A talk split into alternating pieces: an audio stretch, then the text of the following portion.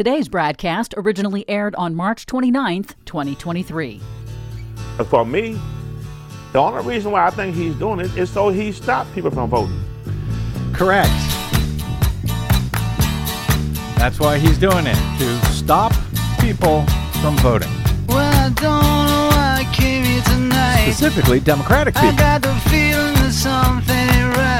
Because he's a I'm so scared in case I fall off my chair. Seeing a pattern here? And I'm wondering how I'll get down the stairs. Thought I'd call it out. Clowns to the left of me, jokers to the right. Here I am, stuck in the middle with you.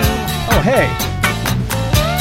From Pacifica Radio in Los Angeles, this is the broadcast as heard on KPFK 90.7 FM in LA, also in California in Red Bluff and Redding on KFOI and Round Mountains KKRN. Up in Oregon on the Central Coast on KYAQ, Cottage Grove's KSO, and Eugene's KEPW. Lancaster, Pennsylvania's W News, Maui, Hawaii's KAKU, in Columbus, Ohio on WGRN, Palenville, New York's WLPP, in Rochester, New York on WRFZ, down in New Orleans on WHIV, out in Gallup, New Mexico on KNIZ, Concord, New Hampshire's WNHN, Fayetteville, Arkansas's KPSQ, in Seattle on KODX, Janesville, Wisconsin's WADR, and Minneapolis, St. Paul's AM 950. KTNF. And as I'm reading through that list, I'm thinking, oh, yeah, we're going to be talking about you. We're going to be talking about you. We're going to be talking about you. We also stream coast to coast and around the globe every day on the internets on the Progressive Voices channel, Netroots Radio, Radio for Humans, NicoleSandler.com, Radio Free Brooklyn, Workforce Rising, No Lies Radio, Verdant Square Radio, Detour Talk, and most of your favorite podcast sites. Blanketing Planet Earth. I'm Brad Friedman, your friendly investigative blogger, journalist, troublemaker, muckraker, and all around swell fellow, says me from bradblog.com. I'm sure you agree. Thank you very much for joining us today for another thrilling edition of the Bradcast. And if you heard yesterday's edition of the Bradcast, I spent quite a bit of time throughout the show making the um, sort of blunt argument that Republicans support murder and oppose democracy, and that media ought to call them out for it by name. As opposed to, you know, some lawmakers in D.C. or Congress, uh, uh, this or that. I believe that the corporate media's knee jerk tendency to try and avoid the appearance of partisanship somehow by calling out, uh, you know, by not calling out uh, each party by name, that that's a tremendous disservice to the nation. And frankly, it's part of the reason, a large part of the reason, that we have spiraled into such a precarious and dangerous mess in this country, both when it comes to our increasingly horrific gun e- epidemic and our increasingly perilous democracy in a country where Republicans, almost universally at this point, Republicans both refuse to take any action that might make citizens, including children, safer by, for example, banning assault weapons again. Remember, they were previously banned from 1994 to 2004, and they kept violent mass shootings from increasing in frequency and deadliness as they have increased since George W. Bush, a Republican president, failed to re up that law when it sunsetted in 2004. Uh, and by Republicans adopting all sorts of measures to make voting and direct democracy by the people via ballot initiatives to make all of that more difficult, and by blocking the expansion of voting rights at the same time, all paving the way for, yes, American authoritarianism. That is Republicans doing those things. That is not lawmakers doing those things. That is not Congress doing those things. That's not The uh, government. The government doing those things. That is Republicans doing those things. And they should be called out by name by the media so that the public knows that it is Republicans that are doing it. Well said, Desi Doyen. How are you? I'm all right. Oh, a little good. mad, but I'm Uh, all right. good. That's the spirit. That's what we like to hear.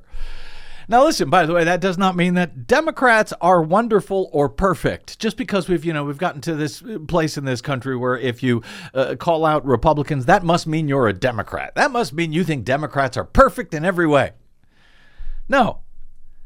But when it comes to blocking, you know, simple regulations to decrease gun violence, to uh, decrease murder of children, it is Republicans uh, who are refusing to do that, who are blocking such regulations. When it comes to the adoption of laws to make voting more difficult for people who tend to uh, vote against Republicans or blocking laws that make it easier for all citizens to vote. It is Republicans who are doing that. And if you don't call them out for it, well, then, you know, nobody has to take responsibility for anything. And it's just darn those politicians. Aren't they terrible up there in D.C.?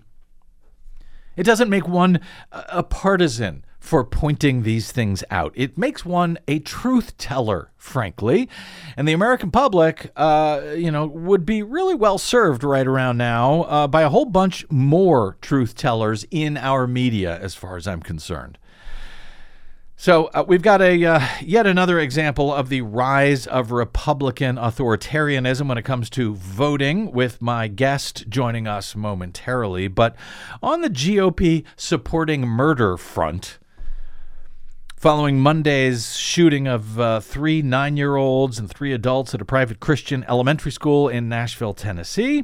Just the, frankly, latest of hundreds of school shootings in this country over the past couple of decades. Here's a bit of reporting, a good reporting in truth. For the most part, from uh, Sky News U.S. correspondent James Matthews, who was who uh, asked uh, Tennessee Republican Congressman Andy Ogles, I think that's how you say Yes. his name, uh, he represents Ogles represents the district where this shooting at the Covenant School took place on Monday in Nashville. He asked uh, Ogles about his family's Christmas card, which incredibly had featured him, this Republican congressman, and his wife and their three children, all holding semi-automatic assault weapons. Cause you know, Merry Christmas.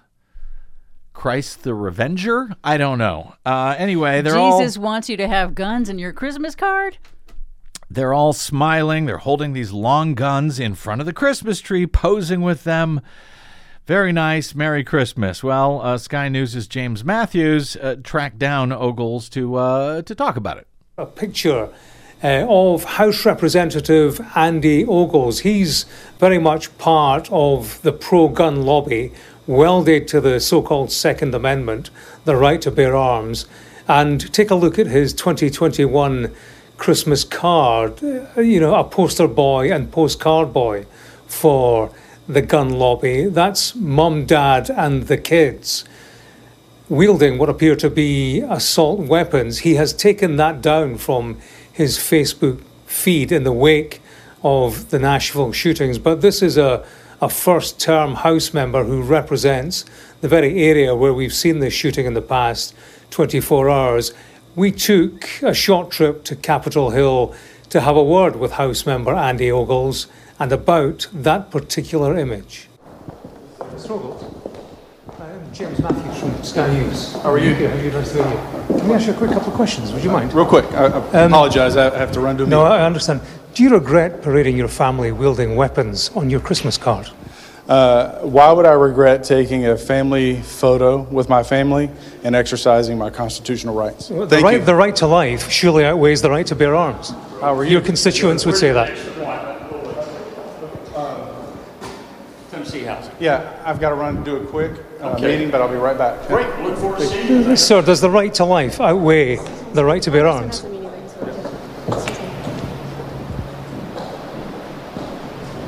Mr. Ogle, why did you take that picture down from your Facebook feed? Why didn't you take it down in the wake of other mass shootings? If it was bad taste now, was it not bad taste then?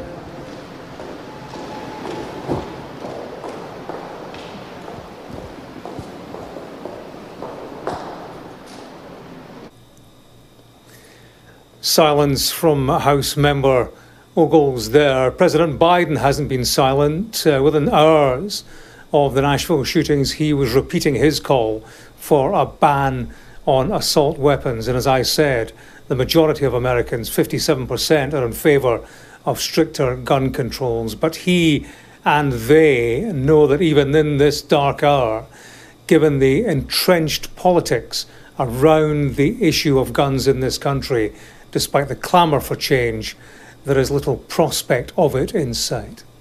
So, a good report there from James Yes. Matthew of Sky News, though I don't know if you noticed, but he never called out Republicans. He never said the word Republicans. He did not say that Andy Ogles was, in fact, a Republican. And by the way, when he was singing the praises of uh, Joe Biden for calling for a ban on uh, assault weapons, he did not point out that he happens to be a Democrat. And in the process, though a good report, though I'm happy to see him trying to call Ogles on the carpet for his idiocy, good point. Why didn't you take it down before, Andy, with all of the other shootings?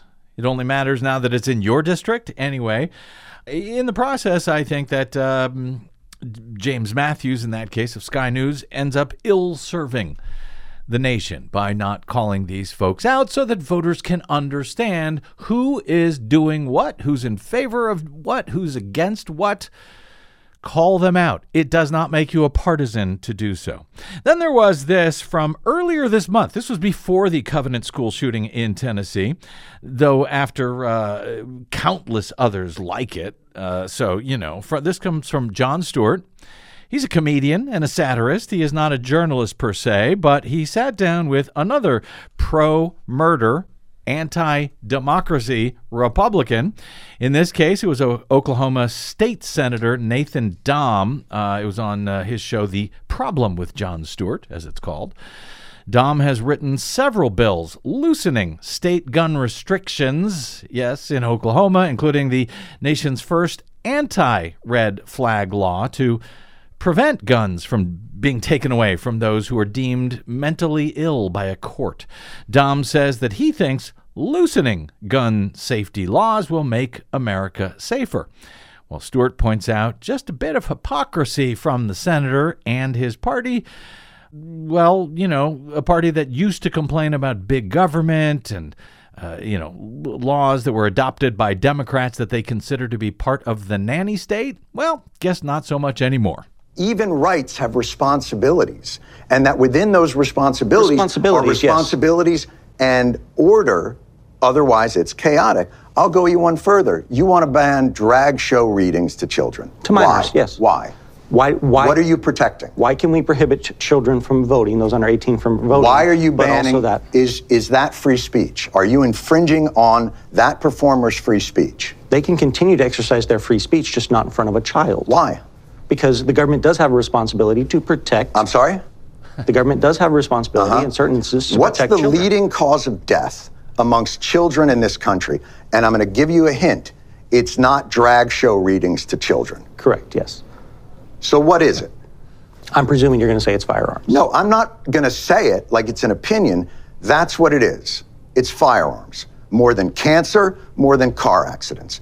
And what you're telling me is you don't mind infringing free speech to protect children from this amorphous thing that you think of. But when it comes to children that have died, you don't give a flying f- to stop that because that shall not be infringed.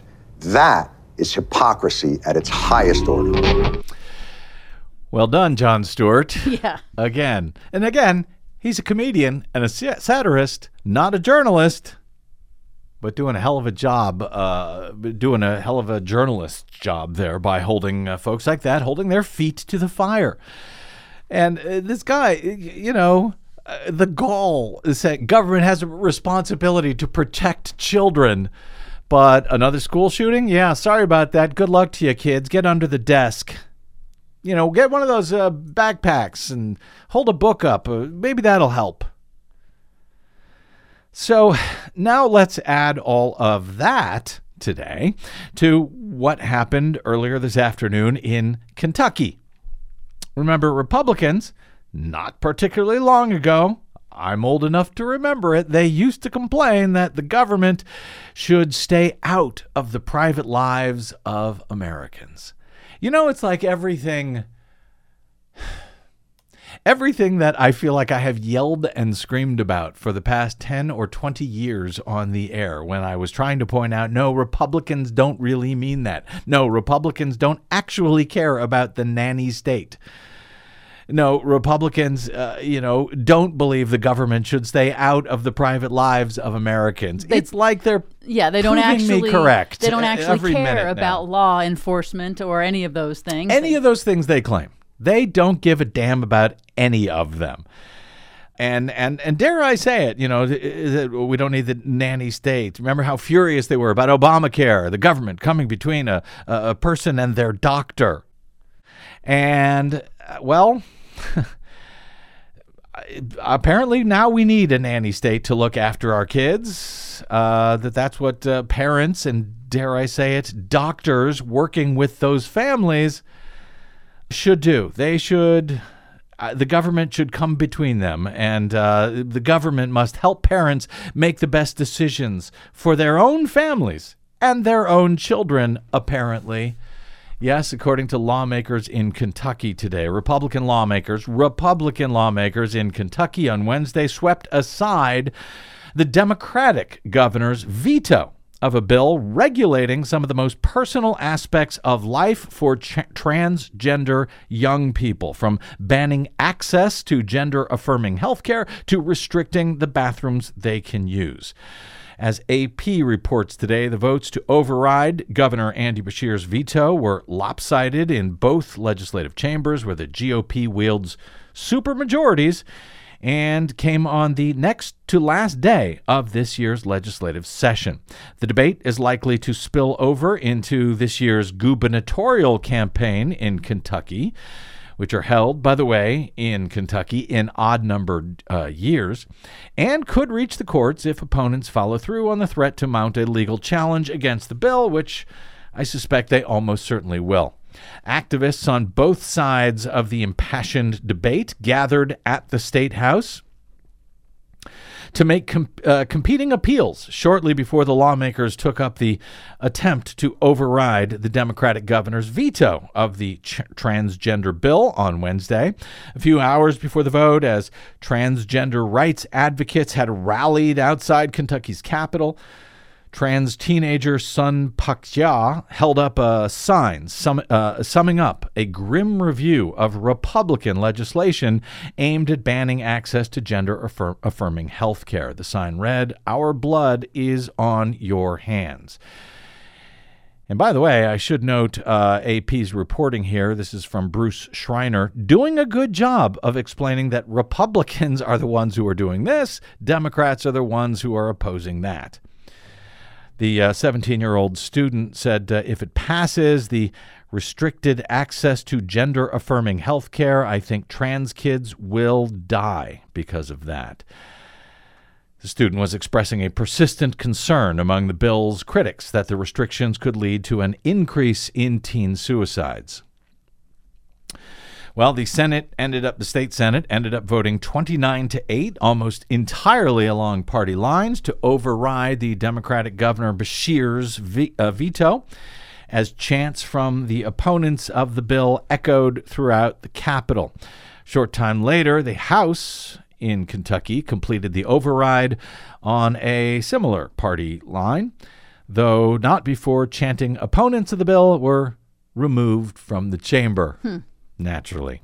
Bill supporters claim that it protects trans children from undertaking gender affirming treatments that they might regret as adults, though research shows such regret is incredibly rare. Still, interesting to see that Republicans are now in favor of the nanny state coming in between a doctor and their patients on everything from, yes, gender care to abortion rights, apparently. How could we do it without the government? How could we do it without Republicans deciding what sort of medical treatment that you and your family should have. It's only to, you know, keep the children safe. Or deciding what books your children are able to read. You don't get to decide that. Republican governors and some parents in your district get to decide what your kids get to read or watch.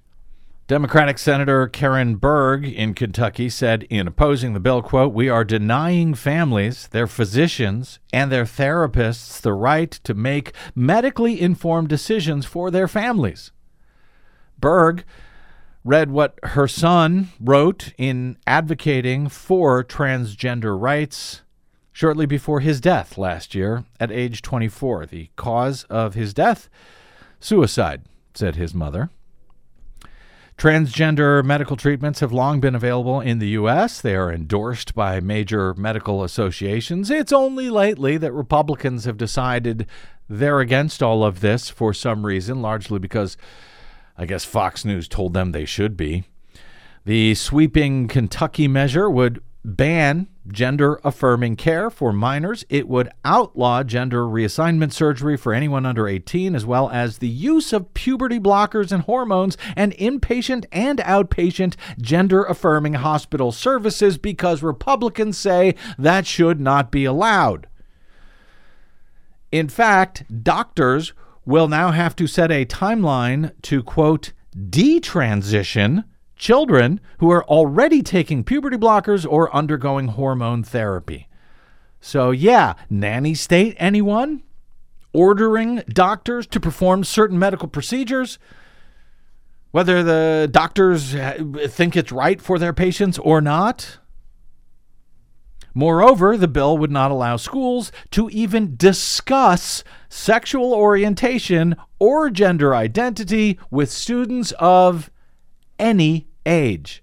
No, not just kids who are under eight, not just kids who are three, four, seven, of any age. There will be no more discussion about sexual orientation or gender identity in the state of Kentucky. Thanks to Republicans. You know, because they want to keep the kids safe. Unless it's from mass murder by an AR 15 wielding shooter, then you know what? Good luck, kids. You better hide. Another trans teenager, Hazel Hardesty, said the potential discontinuation of gender affirming health care would mean, quote, my male puberty would continue, which would, quote, cause a lot of mental distress.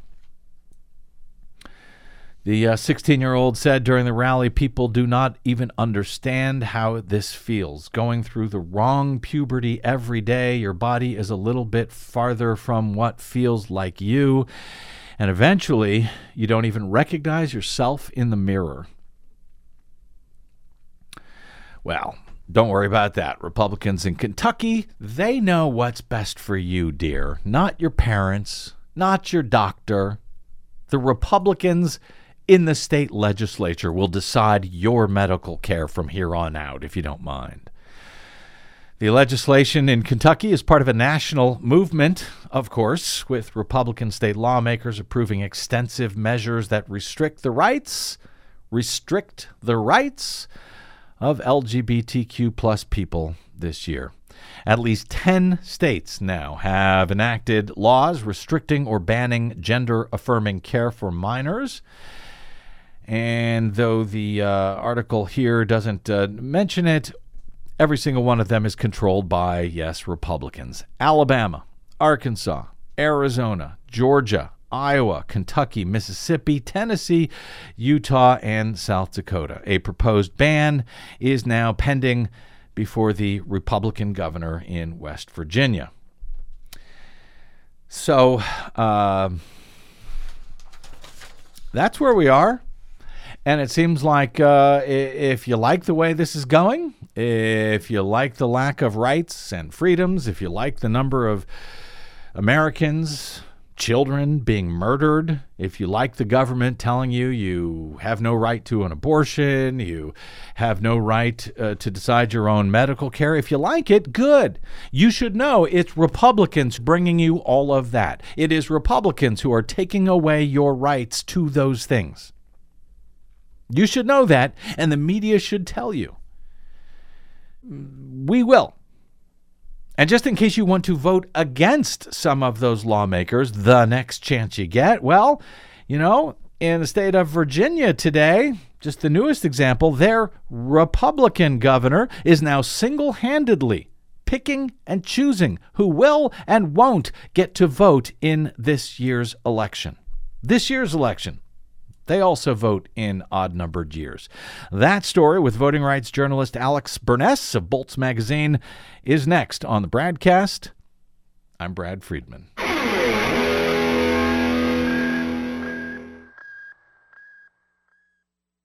What the public hears on the public airwaves matters. At the broadcast, we do our best to bring you accurate news and analysis on the issues that actually matter, and we do it all independently without corporate or political influence. But we can't do it without you, now more than ever. Please help us stay on your public airwaves by going to bradblog.com/donate to help keep us going. That's bradblog.com/donate. And thanks. Hey, this is Brad. You're listening to an encore presentation of the BradCast.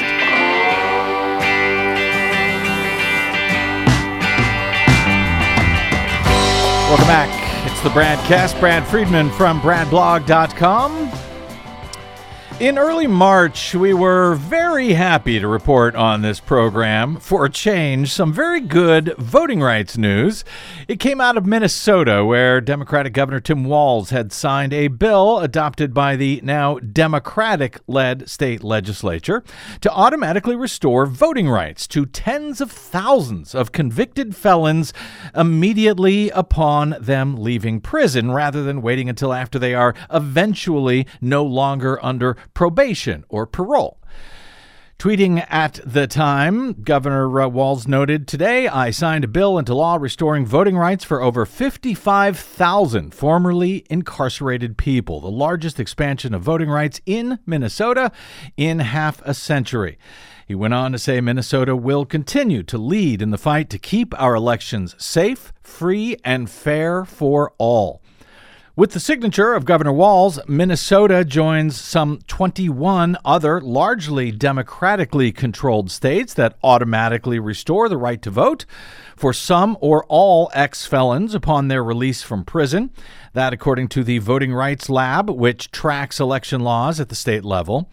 It was just one of many long overdue progressive reforms in Minnesota since the start of the year when Democrats, for the first time in a long time, took trifecta control of both chambers of the state legislature as well as the governor's mansion. Also, this past month in New Mexico, which now also enjoys a Democratic legislative trifecta. The state legislature adopted a similar measure to send to the desk of Democratic Governor Michelle Lujan Grisham known as the New Mexico Voting Rights Act. Among its many provisions, as we recently noted, the state's HB 4 enables people to vote while on probation and parole, a measure that would immediately restore the voting rights of some 11,000 people in New, uh, in New Mexico. And going forward, as Bolt, uh, Bolts Magazine's Alex Burness noted at the time, many others would regain the franchise upon release, even though the bill, like Minnesota's, would not yet help people while they are still incarcerated. Democrats in the great state of Oregon, meanwhile, have recently advanced a measure in the state Senate that would allow incarcerated Oregonians to vote. Yes, those still in prison as I have long argued, should be allowed to vote, as they are arguably people who are the most directly affected by laws adopted by lawmakers, and as importantly, they are people who should be kept in touch with the civil society that we all hope they may someday rejoin as productive citizens.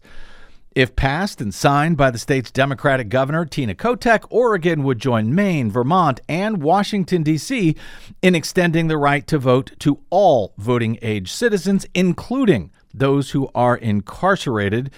And by the way, as Bolts notes, uh, this would make Oregon the first state to restore voting rights for people incarcerated with felonies after taking them away. Maine and Vermont, as it turns out, never actually stripped incarcerated people of the right to vote in the first place. And D.C., which adopted this reform in 2020, still, well, isn't a state, sadly enough, but we are working on it.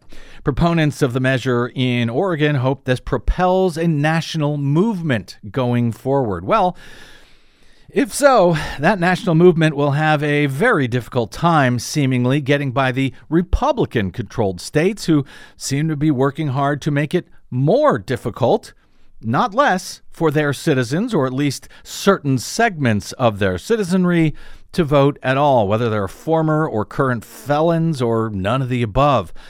While Democrats around the nation are working hard to move the clock forward when it comes to democracy and voting rights, as you know, if you've listened to this program for any length of time, Republicans are working very hard to do the opposite, to undermine democracy and increasingly support autocratic rule by far right elites.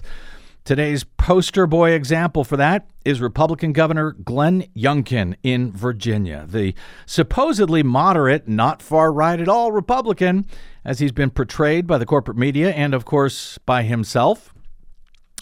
But as Alex Burness at Bolts reported yesterday, Governor Glenn Youngkin just gave himself a lot more power to personally pick and choose Virginia voters.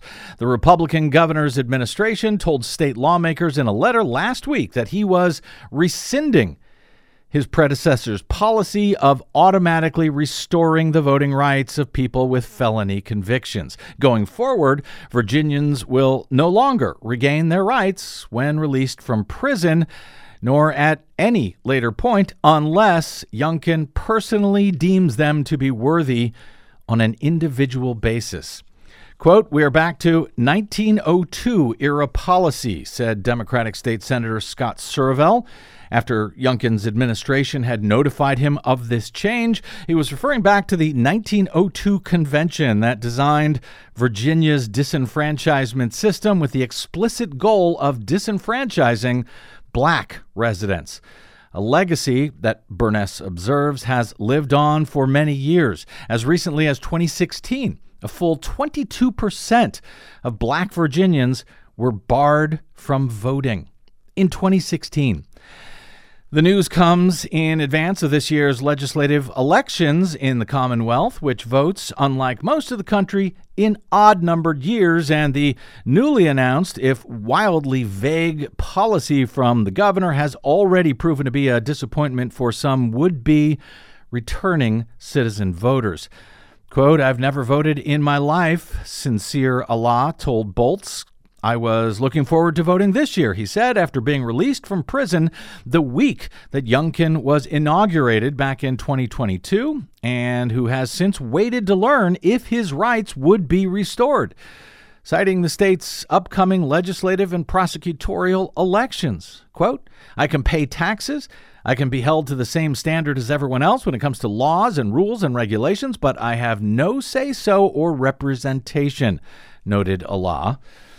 Yep, taxation without representation, as some in this country used to oppose. So, why is something as critical as voting rights for individuals, whoever they may be, why is that left up to the whims of one single person, in this case, the governor of Virginia in 2023?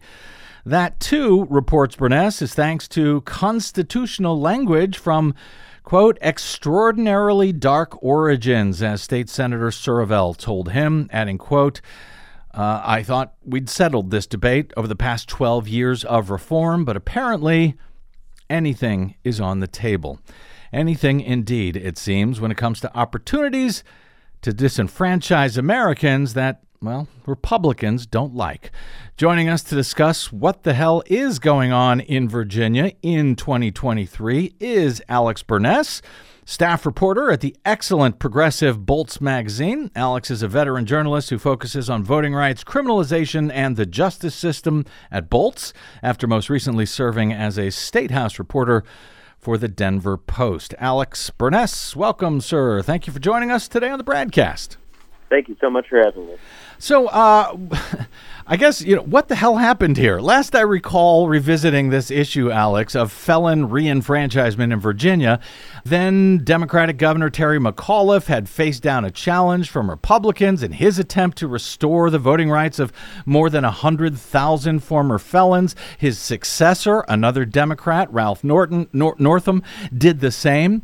But all of that is, is, is now gone with the new Republican governor, even without the state legislature passing a law or voters changing the Constitution. I mean, it didn't even the Republican governor prior to all of them, Bob McDonnell, didn't he seem to also be moving forward in favor of reenfranchisement? Can you sort of run down what has happened over the past few governors to sort of bring us to this point that one man, as you argue, can now, you know, has the power to pick and choose Virginia voters? Yeah, and all those governors had the power to pick and choose Virginia governors. What those three, uh, excuse me, to pick Virginia voters. What those three uh, predecessors had done was to install clear and blanket policies that gave people a sense of uh, under what circumstances you'd be able to vote. So by the time, starting with McDonnell, who, as you know, was a Republican, mm-hmm. he took a first step by announcing he would restore the voting rights of people convicted of nonviolent offenses after they complete their full sentences. Mhm. This was toward the end of his own term, so this affected about 8,000 people. McAuliffe and then Northam uh, both reenfranchised more than 100,000 folks each. McAuliffe issued an order after the spat with the courts. He went one by one, Mm. restoring people's voting rights individually once they'd completed their entire sentence. McAuliffe, or excuse me, Northam went a step further by saying once you're out of prison, you can vote, and he restored people's rights that way. All of these people, at any time, you know, re- retained the right to do what Youngkin is doing now, which is, you know, totally legal under the Virginia Constitution to say that the power to uh, enfranchise somebody uh, rests purely with the governor. So he's just taking advantage of something that's always been there, and that's why when uh, Surovell says, Senator Surovell says, as you note, I thought we'd settled this debate. I think a lot of advocates didn't feel so comfortable because they understood well that one single election, uh, in this case the election of Glenn Youngkin, can totally swing things backwards. So now Youngkin's saying, I'm retaining this power that you know Virginia governors have always had. I'm not reinventing the wheel here, but I'm going to take this on a case by case basis. And on top of that, he is identifying no clear criteria. So it's unclear who would be on his nice list and why.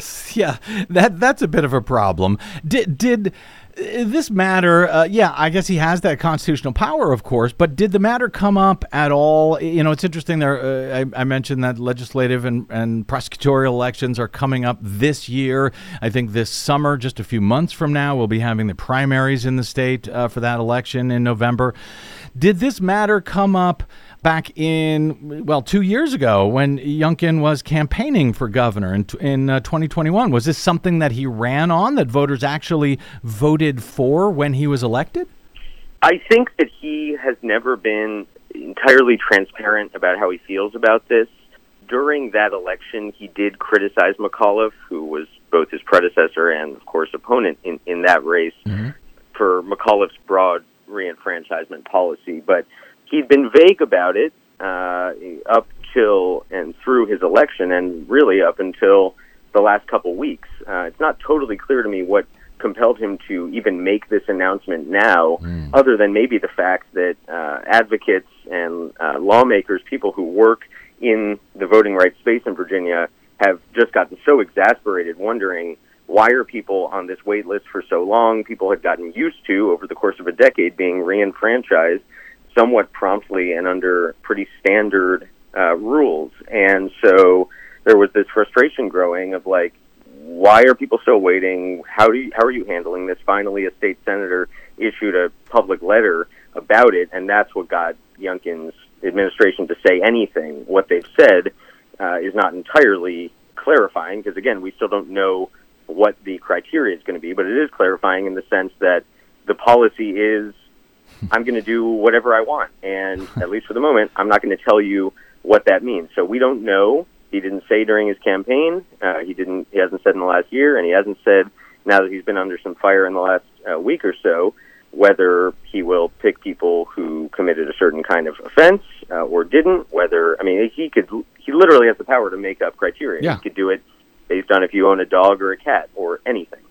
Uh, which is something that we saw not all that long ago in the state of Florida. As I recall, Rick Scott, uh, when he was governor at the time, was having those hearings where you basically had to come hat in hand before, literally, before Rick Scott and make the case why you should be allowed to vote. And having one uh, person, one man, uh, you know, of any party making that sort of decision on a case by case basis is kind of well is is disturbing to say the least. Essentially, as I understand it, Alex, a constitutional amendment would be uh, needed here to uh, make this sort of you know to make rights restoration automatic rather than leaving it up to the whims of a particular governor. Has there been an effort by Democrats? And voting rights advocates for that in Virginia, and and by the way, would it would it be supported to your knowledge uh, by the voters there? Well, I can't speak to what the voters uh, in Virginia would do. Uh, I the, the, the answer is yes. There is some momentum toward that. Uh, Democrats have tried and failed in a number of years to make this happen. D- direct democracy is a little bit tricky. There's real obstacles to it in Virginia. Um, to place a ballot measure, the legislature needs to approve it in back-to-back sessions, and in the middle of those sessions has to be an election. So you can see how mm. it's very easy for something to get thwarted because mm-hmm. even if it passes one year, maybe a chamber flips the next year, mm-hmm. or lawmakers just lose interest, or the political winds blow a different way. So there, it's understandable why they haven't been able to do this yet. This is one of uh, a million reasons why Virginia's upcoming elections matter. I think mm-hmm. particularly with what Youngkin has done now, there is uh, some renewed passion by folks to settle this once and for all and to not leave this up to, to the whims of the governor. So I expect these proposed constitutional amendments to continue to get filed regardless of who controls what chamber, but uh, particularly if Democrats uh, do take over and can sustain some power in the state, all they got to do is approve this two straight years and, and it'll go to the voters and Virginia could, you know, at very, very long last escape a situation where the governor gets to pick and choose. A uh, Youngkin spokesperson you report uh, had- had said, quote, restoration of rights are assessed on an individual basis according to the law and take into consideration the unique elements of each situation, practicing grace, grace for those who need it and ensuring public safety for our community and families. Do you have any sense how, how does ensuring public safety play into any of this in, in the minds of of Youngkin? Uh, do you have any idea what, what that is even supposed to mean?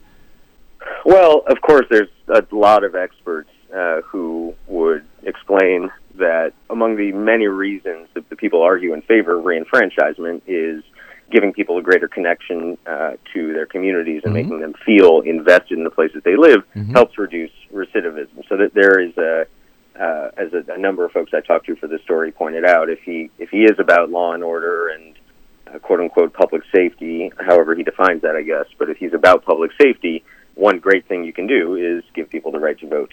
That said, I would be speculating on, on what the subtext of that statement is. I think it's pretty artfully crafted and you know d- meant uh, to say very very little other than it's up to us and deal with it. Um, that's what we've heard for now. When I followed up with the Youngkin administration after I got that statement, I didn't hear anything. So I think if they wanted to clarify this, they've had every opportunity. Uh, Youngkin's appointed Secretary of the Commonwealth, the top elections official in the state, has also issued a public letter on this that also doesn't really say anything clarifying. Uh, lawmakers who have personally pressed her on it tell me they've gotten nothing. So, you know, I have a state senator, I, I quoted in the story, saying, "quote I have absolutely no idea what they consider to be the optimum candidate. Uh, I'm in the same boat, and can't really say what he means by I'm protecting public safety because he hasn't even attempted to make the case for it."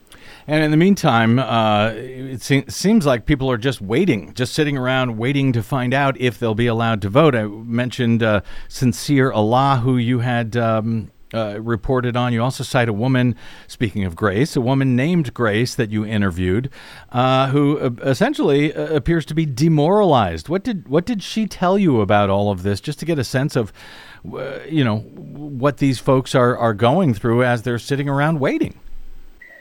Well, first, I think I should note that for everybody who's quoted in a story like this, saying, "I wish I could vote, and I've tried to apply, and I'm waiting, and here's how that makes me feel," there are countless people who may have no idea that, that this is going on, and that may be, uh, in the Young administration's eyes, one of the benefits here is sowing some confusion and just, I mean, you know, it, it, it for people who don't read the news, who aren't up on these things, there's enough Americans anyway who are enfranchised who don't vote. It takes a while for information to take hold. And Yeah. here in Virginia, there's been 10 years approximately of this steady march uh, toward a stable and pretty sweeping policy of reenfranchisement. So, in terms of the like uh, misinformation uh, damage that can be done here, I, I, I think it's really great because people who, again, might not read the news, might not have read Youngkin's open letter, or have no idea about Bolt's magazine, they might reasonably assume, well, I'm out of prison, so mm-hmm. like hundreds of thousands be- who came before me in recent years, I'm going to get to vote. Mm-hmm. Uh, and so, yeah, I, I just I, I, worry about those folks mm-hmm. who, whose stories we we never hear. As for the people I, I did talk to, I heard from them sort of the inverse of what I hear from people who get reenfranchised in states like Minnesota or soon to be in New Mexico. Uh, you hear from those people all the time. This is a huge step for me to feel like I am a part of something. I pay taxes. I have a kid in school. I drive on public roads, et cetera, et cetera. I deserve a say uh, in what goes on in the place that I live, in who's elected. Yeah. Um, so you hear that from these Virginians too. Um, now with uh, the added layer of, you know, on, on top of not only do, do I want those, you know, basic rights uh, to to be involved in my community in this way. On top of that, now there's the state of limbo that that they're in, which the woman I talked to, you mentioned Grace, talked about. Like, I just have no idea what's going to happen, and she is in the same boat as these Yeah. uh, state lawmakers, the same boat uh, that that I am in.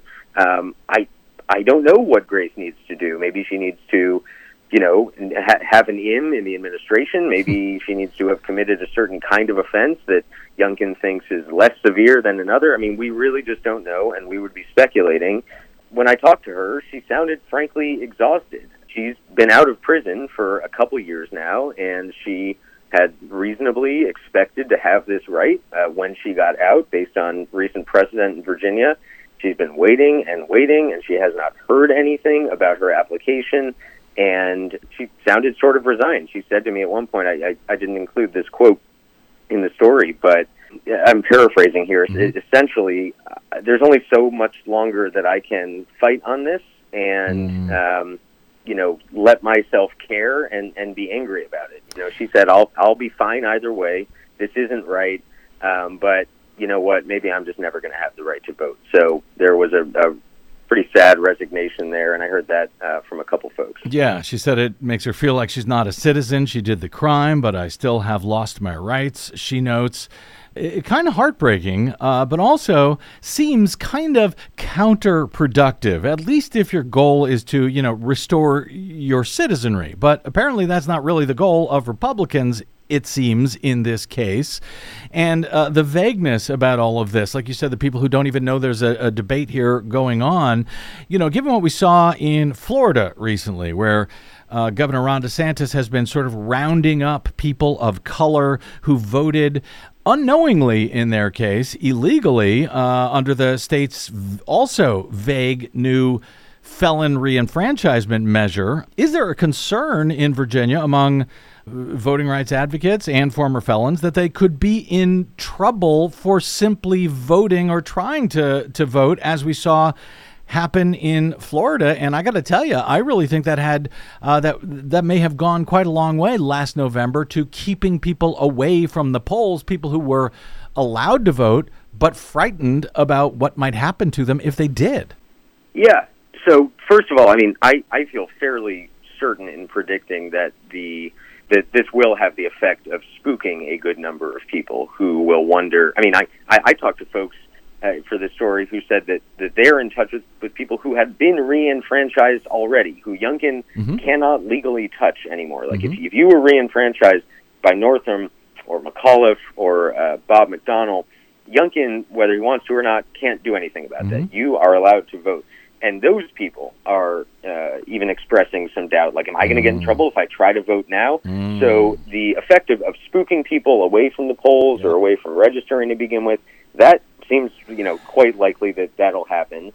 As for actual criminalization, I don't know, of course, but yeah, for sure, that's a real concern mm. right now. I heard that from virtually everybody I talked to for this story, and a number of folks made the point that, look, you know, there's the policy that we want, uh, which is universal suffrage or as close to universal as, as we can get here, but in lieu of that, at minimum, it would be great to get some clarity so that people know who's allowed to vote, who's not, that whether you like what Northam did, whether you you know would would would prefer uh, somebody who is much harsher than he was, you know, at least you want to have some confidence in what's going on. I mean, the um, legislative director of Americans for Prosperity Yeah.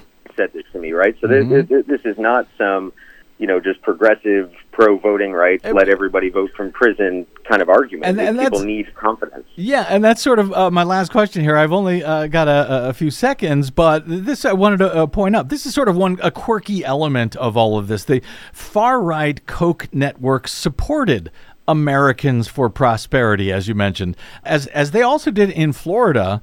They're actually pushing for a constitutional amendment in Virginia to restore felon voting rights which, you know, I'm the first one to call out Republicans because I think that they are the ones who are actually, you know, fighting against voting rights. But then you've got this strange Americans for Prosperity supported by Koch, which is supporting the reenfranchisement of felon former felons. Seems very non-Republican of them. Do you can you explain to me? Do you have any idea what why that why this has become a thing for that group?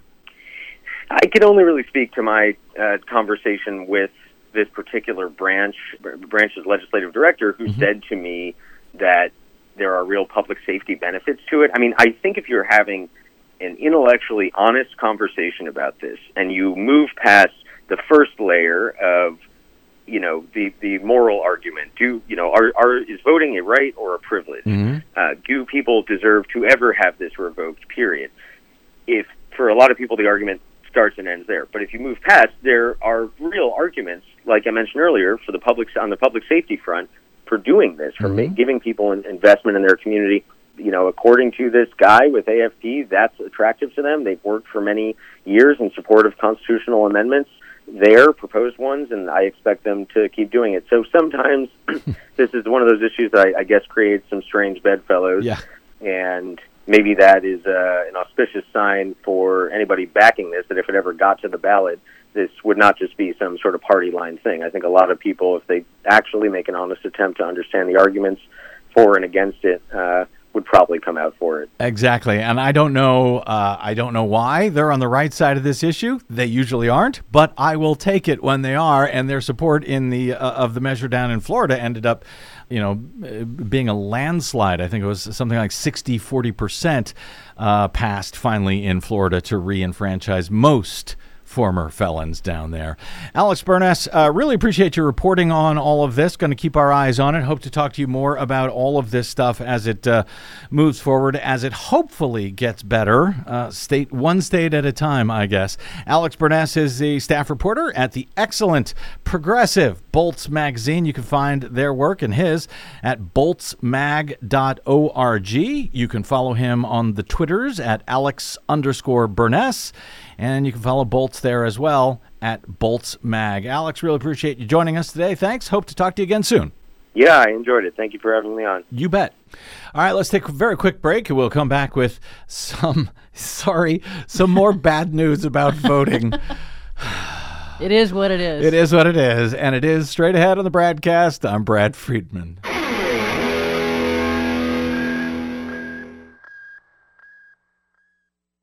Hey, this is Brad. Here at the Bradcast and BradBlog.com, we fight for election integrity all year around, like no other media outlet in the nation. But of course, we need your help to help us remain on your public airwaves and completely independent. Please help us continue that fight over your public airwaves by stopping by bradblog.com slash donate. And thanks. You're listening to an encore presentation of the BradCast. Welcome back to the BradCast, holding the line for democracy as best as we can here.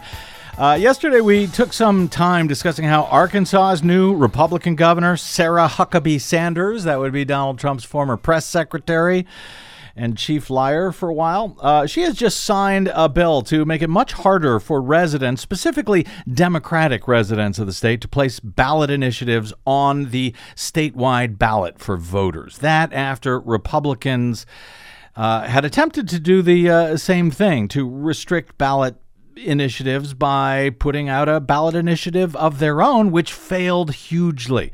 So instead, they just did it by statute in the GOP controlled legislature, even though it's almost certainly in violation of the state constitution. Because Republicans. Yeah, who uh, don't seem to care about such, you know, uh, things anymore. Uh, these anti-American, anti-democracy people. Anyway, Huckabee Sanders and the Republican state legislature, well, they weren't done when it comes to turning back democracy in favor of autocracy as noted in the latest edition of Pacifica Radio's American Democracy Minute. You're listening to the American Democracy Minute, keeping your government by and for the people. If you live in Arkansas, three bills just signed by the governor just made voting more complicated for the state's vulnerable citizens who use absentee ballots and the election workers who count those ballots. Governor Sarah Huckabee Sanders signed HB 1411 prohibiting the proactive sending of absentee ballots by election officials, criminalizing it as a misdemeanor. Some pro voter states allow permanent vote by mail lists, aiding disabled and elderly voters. If you receive your absentee ballot, you'll no longer have access to drop boxes to return it. Where some states restricted them to only secure locations, Arkansas has banned them altogether with SB 258, joining South Dakota's similar ban signed earlier this month. It's true that processing mail in ballots takes longer than in person ballots, which is why, since the height of the pandemic, many states have allowed mail ballots to be pre processed before Election Day. Arkansas, SB 250 mandates that the count be completed, quote, within 24 hours of the close of the polls and with no significant breaks in the counting process. This is on top of 2021's HB 1715, which added extra absentee verification requirements and made the returning of four or more absentee ballots an act of voter fraud. The Conservative Heritage Foundation counts only three cases of voter fraud since 2002. We have links to Arkansas's new laws and the groups taking action at AmericanDemocracyMinute.org. I'm Brian Beal. So that was Brian Beal. Yeah, three uh, stories of how they are making it harder to vote in Arkansas. Good Lord. And by the way, uh, it's not Arkansas that's doing that. It is Arkansas Republicans that are doing that. Good point. Once again, not noted, but it should be. Come on, media, get with it. Even Pacifica Radio. Uh, I do like uh, the American Democracy Minute, however, and Brian Beal. So check them out. We got to get out. My thanks again to my guest today, Alex Burness of Bolts Magazine, to Desi Doyen, our producer, and to all of you for spending a portion of your day or night with us. If you missed any portion of today's program, download it anytime for free at bradblog.com. That is made possible by those of you kind enough to donate there or stop by bradblog.com slash donate to do exactly that. You can drop me email. I'm bradcast at bradblog.com and on the Facebooks and the Twitters and the Mastodons, you will find me at the Brad Blog. Please follow and say hello. Love to see you there. We'll see you there until we see you here next time. I'm Brad Friedman. Good luck, world.